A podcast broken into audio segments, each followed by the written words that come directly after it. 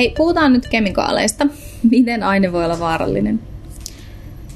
Tästä olikin jo tosiaan edellisessä lähetyksessä puhetta, että näitä aineita on lukemattoman paljon. Ja, ja tosiaan niin, niin toisaalta myös on sitten näitä vaikutustapojakin ihmiseen tosi paljon.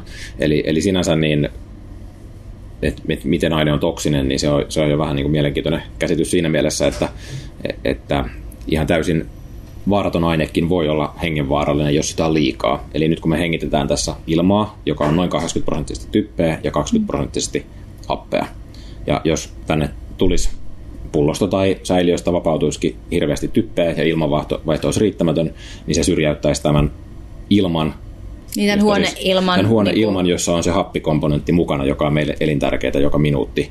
Niin jos tämä typpiprosentti nousi sieltä 80 100, niin se olisi meille välittömästi hengenvaarallista, mm. vaikka tyyppi sinänsä ei ole mitenkään vaarallinen. Niin, että sitä me hengitetään koko ajan ihan hirveästi ja meissä on. Ja, mm. Juuri näin.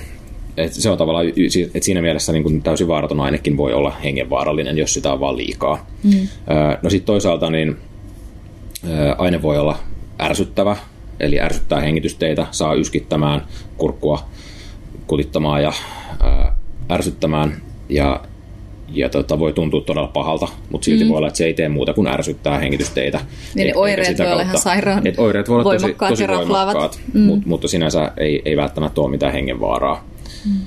Ää, tai sitten voi olla tosiaan aineita, jotka hyvin rasvaliukosena imeytyy hyvin niin kuin keuhkoihin, niin pääsee syvälle keuhkorakkuloihin ja sitä aiheuttaa siellä viiveellä, ehkä tuntien aikaviiveellä tai, tai siinä mittakaavassa, niin aiheuttaa vaikean keuhkopöhön ja mm. vaikea happeutumishäiriö jopa ihan niin kuin tehohoidon mm. tarvetta. Mutta ei välttämättä niin kuin ensin minuutteina, että ne ei. jos ei ne ärsytä ollenkaan, niin Kyllä. niin ei aiheuta siinä mitään oireita ennen kuin ne on päässyt johonkin vaikutuskohteeseen. Eli siinä... Ja se siinä on sit myös vähän ehkä myös huono puoli siinä mielessä, että sit kun sä et saa välittömästi oireita, niin sä et sit hakeudu pois sieltä tilasta, mm. eli se altistus pääsee jatkumaan pidempään. Mm. Että sellainen paikka, missä hirveästi yskittää ja tuntuu pahalta, niin ihminen sitten yleensä poistuu sieltä, jolloin mm. sitten se altistus loppuu. Sitten toisaalta voi olla joku, joku hengitettävä aine, joka on, on niin karsinogeeni, eli syöpää aiheuttava.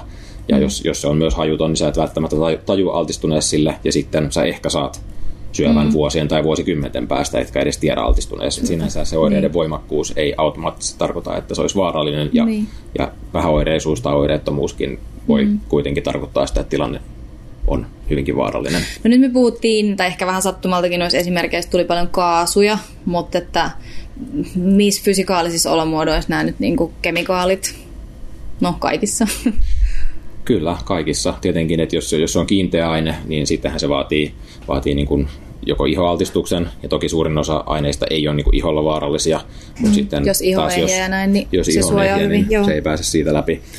mutta sitten tietysti esimerkiksi pölymäisenä hengitettynä tai sitten nieltynä on, on tietyt aineet on, on luonnollisesti vaarallisia. Sitten tietysti jos aine on kaasu, niin silloin, silloin tota, se altistusreitti on niin keuhkojen kautta ja sieltä mm. osa, osa imeytyy ja osa aiheuttaa paikallisia oireita ja osa ei toki aiheuta mitään. Mm. Toki sitten nestemäisessä olomuodossa oleva aine pysyy sitten myös vaatteisiin, jos se imeytyy vaatteisiin mm. ja, ja ihoon, ihoon myös, niin sitä kautta se altistus voi, voi jatkua. Ja sitten toisaalta, kun potilas tai altistunut siirtyy toiseen paikkaan, niin sitä höyrystyminen ja altistuminen voi jatkua sitten siellä. Eli voi tulla, vaaraan sitten hoitohenkilöstöä kyllä, ja muita Voi saastuttaa hoitopaikkoja, hoitovälineitä Joo. ja sitten myös altistaa uudelleen, eli sekundääri kontaminoida hoitohenkilökuntaa ja välineistöä ja tiloja. Mm. Eli siinä mielessä voi olla vaarallinen sitten myös sen jälkeen, riippuen Joo. aineesta tietenkin. Me toki voidaan hengittää tai niellä, niin osa aineesta toki imeytyy ihon läpi Kyllä. tai syövyttää Kyllä, osa, osa aineista on, on suoraan niin toksisia jo paikallisesti ja, ja jotkut aineet voi imeytyä ihan läpikin ja mm. vaikuttaa systeemisesti. systeemisesti. Mm. Miten tämmöisen tilanteen nyt tunnistaa? Jos mietitään rivilääkäriä, ensihoitajaa, hoitajaa, niin mistä epäillä, että nyt on joku kemikaalitilanne tai joku tämmöinen C-tilanne, missä tarttisi jotain lisäosaamista tai huomioida jotain työturvallisuus- ja dekontaminaatioasioita? No tavallaan niitä voi olla moni, monia tapoja, että yksi voi tietysti se, että se liittyy johonkin, tiedetään, että on ollut joku kemikaalin käsittely tai, tai kuljetus kyseessä ja siihen sitä on päässyt vapautumaan siinä tilanteessa ja ihmisiä on altistunut. Mm. Tai, tai sitten ehkä toisaalta sellainen tilanne, että useampi ihminen samassa tilassa alkaa oireilemaan mm. samalla tavalla saman, no. suht samanaikaisesti. Ja, ja sitten oireet sopii jollain tavalla jonkun aineen aiheuttamaksi. Sä mainitsit kuitenkin, tai puhuttiin jo noissa niin kaasuissakin, että osa saattaa olla niin tosi ärsyttäviä, mutta ne ei sitten olekaan vaarallisia. Ja sitten on ehkä nämä psykogeeninen oireilu, että sitten kun just joku ärsyttää, niin saattaa tulla aika voimakkaitakin oireita. Miten niitä, niin kuin, voiko niitä erottaa?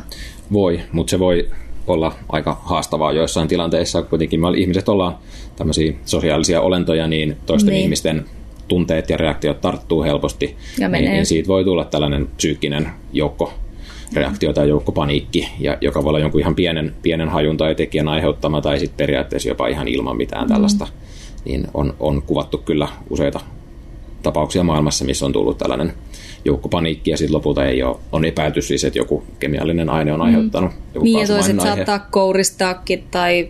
Ääritapauksessa kyllä. Niin Tiedetään, tämmösi... mitä, mitä hyperventilaatio, paniikkihäiriö voi aiheuttaa, niin se, se on tämmöinen mm. lisä, lisähaastetekijä kyllä suurena tässä näin, että, että tiedetään, että onko siellä alun perin ollut mm. sit ylipäänsä mitään.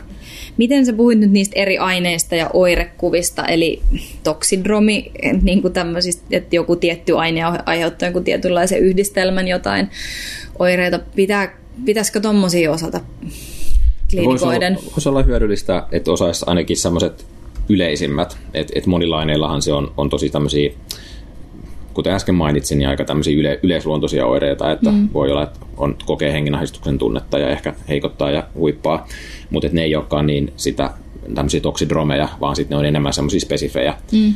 tie, tietyille aineille, joista nyt ehkä, ehkä voisi mainita sitten sinänsä tosi harvinaisen, mutta, mutta kuitenkin tapauksia, joita on ollut, niin on nämä hermokaasut, mm. joissa sitten tulee hyvin tyypillinen toksidromi. ja organofosfaatit, taistelu, taistelukaasut tai hermokaasut, niin kuin sanotaan, niin, niin missä tulee nyt ihan esimerkinomaisesti pupilit menee pieneksi ja sitten kaikki eritteet tulee, kuten kyynel, kyyneleritys, mm. rääneritys, oksennus, hikoilu, virtsaaminen, kaikki tämmöinen. Ja toihan nyt jos miettii, niin tuon merkitys on oikeastaan se, että se pitäisi tunnistaa jo heti siinä, että tavallaan ennen kuin aloitetaan mitään potilaan tutkimista ja muuta. Toki se on oma työturvallisuus, mutta että sen toi nyt sattuu esimerkkinä ole aine, mihin on joku vasta-ainekin. Kyllä. Mutta mistä se tieto, että mitä aineita olisi hyvä opetella tai mitä toksidromeita, onko näistä jotain taulukoita tai valtakunnallisia ohjeita? Öö, no suoranaisesti ei mitään valtakunnallisia ohjeita ole, mutta... Öö, Pitäisikö olla? Voisi olla. Voisi olla. On esimerkiksi tässä meidän tausta lähdemateriaalista niin löytyy artikkeleja, joissa on sitten näitä toksidromitaulukoita, mm. ja sitten myrkytystietokeskuksen kautta pystyy konsultoimaan mm. meidän yksikön HUS-akuutin mm. ensihoitolääkäriä, joka pystyy sitten auttamaan näissä mm. tilanteen tunnistamisessa ihan siellä mm. alkuvaiheen kenttäolosuhteissa. Mutta ehkä tottahan sekin, että kyllä se silti vaatii, että ensihoitaja, kliinikko, joka semmoisista tilanteista saattaisi olla siinä etulinjassa näitä tunnistamassa, koska voihan ne hakeutua päivystykseen mm. ohikin ensihoidon, että nämä ei ole vain ensihoidon kyllä. juttuja, niin, niin toisaalta siinä ei ehkä ehdi auttaa mikään muu taho, että kyllä se ajatus täytyisi, että, että joku tieto ja tausta täytyy olla itsellä, että osaisi niinku ruveta epäilemään, vaikka ei muistaisikaan vielä, että no mikä se aine on, mutta muistaa, että tämä nyt ehkä sopisi tämmöiseen tilanteeseen. Kyllä. Monien alueiden alueellisissa ohjeissa tai toimintasuunnitelmissa mm. on, on otettu kantaa näihin, mutta ei välttämättä täysin kattavasti koko maan, maan mittakaavassa ja sitten myös ehkä siinä osaamisessa ja ohjeiden niin. hallinnassa on, on ehkä parantamisen varaa. Että olisi hyvä, hyvä että sairaaloilla ja organisa- organisaatioilla olisi, olisi suunnitelma siihen, että miten sitten toimitaan, jos tulee tämmöisiä altistuneita potilaita joko dekontaminoimatta tai, tai jo dekontaminoituna mm. sinne paikalle, että kuinka niin. niitä hoidetaan ja hallitaan. No ensihoidossa me ehkä osataan tai toivon, että me osataan tämä meidän hälytysjärjestelmä hyvin, että kun joku ensihoitaja tai, tai tota, lääkäri niin rupeaa epäilemään tämä tilanne, että me tiedetään ketä ja miten me hälytetään. Ähm, tai jos joku soittaa hätäkeskukseen, niin hätäkeskuspäivystäjät koulutetusti tunnistaa. Mutta päivystyksessä, nyt jos päivystävä lääkäri, hoitaja ähm, rupeaa epäilemään, että nyt on tullut pari tämmöistä potilasta, näillä on näitä eksoottisia oireita, onkohan tämä psykogeenista, mutta voisiko tässä kuitenkin olla joku kemiallinen aine taustalla, niin kelle ne soittaa? Miten, miten se hälytetään? Mikä tilanne laukaistaan? No ehkä jos, jos nämä tulee tavallaan ensihoidon tai muiden toimijoiden ohi sinne sairaalaan ja epäillään tällaista, niin sitten tietysti oleellista on se, että onko siitä jo aiheutunut jollekin hoitohenkilökunnalle tai muille sivullisille oireita, joka sitten tarkoittaa sitä, että nämä on luultavasti vielä kontaminoituneita ja mm. aiheuttavat sekundäärikontaminaatiota nämä ihmiset. Silloin oleellista on siirtää heidät pois hetkeksi siitä hoitotiloista mm. ja riisua vaatteet ja sitten katsoa, että tarviiko heidät vielä pestä sitten vesipesulla kattavammin. Mutta pitääkö heti, että jos se epäily herää, niin pitääkö heti soittaa hätäkeskukseen? Tai, tai että ketä voi konsultoida, jos miettii, että on nyt joku massatilanne, mistä joidenkin muidenkin viranomaisten pitäisi tietää? No myrkytystietokeskus on, on sellainen hyvä kontaktitaho, minne voi soittaa siellä ja sieltä neuvotaan sitten jatkotoimenpiteitä. Joo, ja että tavallaan millekään viranomaiselle sit suoraan ehkä ei. Ei, ei välttämättä tarvitse siellä, ellei siellä nyt ole joku ihan suuri, suuri niin kuin hätätilanne selitä sairaalassa käynnissä sen seurauksena. Niin, aivan joku on terrorisku sairaalaan, niin sitten tietysti niin, hätäkeskukseen sit normaalisti. Joo, mutta aivan. jos nyt puhutaan niin kuin potilaasta ja hänen aiheuttamastaan tilanteesta, niin Joo. Joo. tällaista terveydenhoidollisesta tilanteesta, niin sitten... Jos miettii nyt, niin siis okei, okay, aine voi olla vaarallinen aika monella eri tavalla. Tunnistaminen melko keskeistä ja siihen terveydenhuollon ammattilainenkin tarvii ehkä jotain tietoa, että, että osaisi poimia ne sieltä, niin ei tarvii ulkoa osata ja tietää jokaista toksidromia tai aineiden vasta-aineita tai erilaista dekontaminaatiosta. Mutta sitten se, että mistä sen tiedon löytää.